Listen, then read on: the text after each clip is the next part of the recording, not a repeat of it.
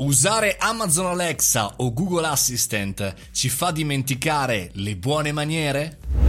Buongiorno e bentornati al caffettino, sono Mario Moroni e questo è il podcast di qualche minuto, 3 minuti e 37, in cui guardiamo, valutiamo news e argomenti della giornata ogni singolo giorno. Oggi parliamo di uno degli argomenti che anche in casa, insomma, ha preso il suo possesso, ovvero gli assistenti vocali, Amazon Alexa, Google Assistant, chi più ne metta, perché la tematica che vi propongo oggi è un po' anche concettuale. Stavo insegnando al piccolo anche a utilizzare questi assistenti, insegnando, insomma, non parla, ma chiaramente quando lanci una canzone o fai una domanda a Alexa o metti un timer per la cucina, è chiaro, no? Che tutti ci giriamo, vediamo che gira il colore, risponde e quindi fa quello che diciamo. Però uno dei punti fondamentali anche nell'educazione sia dei piccoli che anche e soprattutto dei grandi è ragionare su come diciamo le cose, no? Se dovessimo chiedere a un nostro amico, a un nostro compagno, a nostra compagna, eh, mi metti il timer, non le diremmo o non gli diremmo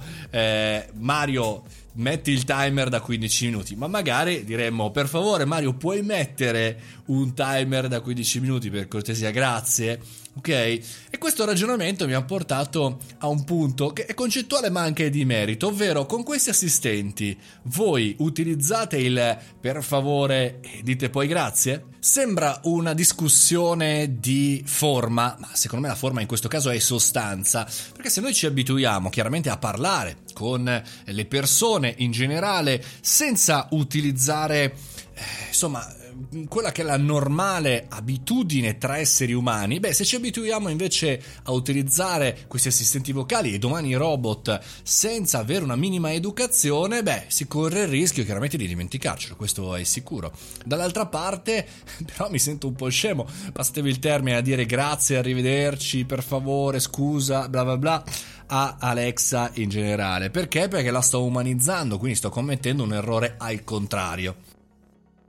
E qual è la soluzione Mario? Non ho la soluzione. È chiaro che però è un tema, è un po' come quello che è accaduto sui social, no? A livello testuale. Prima c'erano le cosiddette netiquette, e parlo chiaramente eh, dell'inizio anni 2000, o giù di lì sui social, in realtà erano forum, o sui siti su come bisognava approcciare, no? Buongiorno, ci si presentava, si lanciava la problematica, si ringraziava e in qualche maniera si aveva una risposta se c'era un certo modo di fare, appunto la netiquette.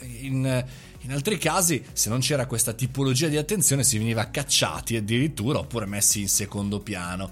E avete visto ora cosa accade sui social? Quasi persone che non riescono più a parlare in qualche maniera in italiano e utilizzano magari degli errori grossolani come eh, diciamo così, scusa l'errore di battitura. Bene, facciamoci un ragionamento anche perché chiaramente gli assistenti vocali sono e saranno il nostro cellulare di oggi o di domani.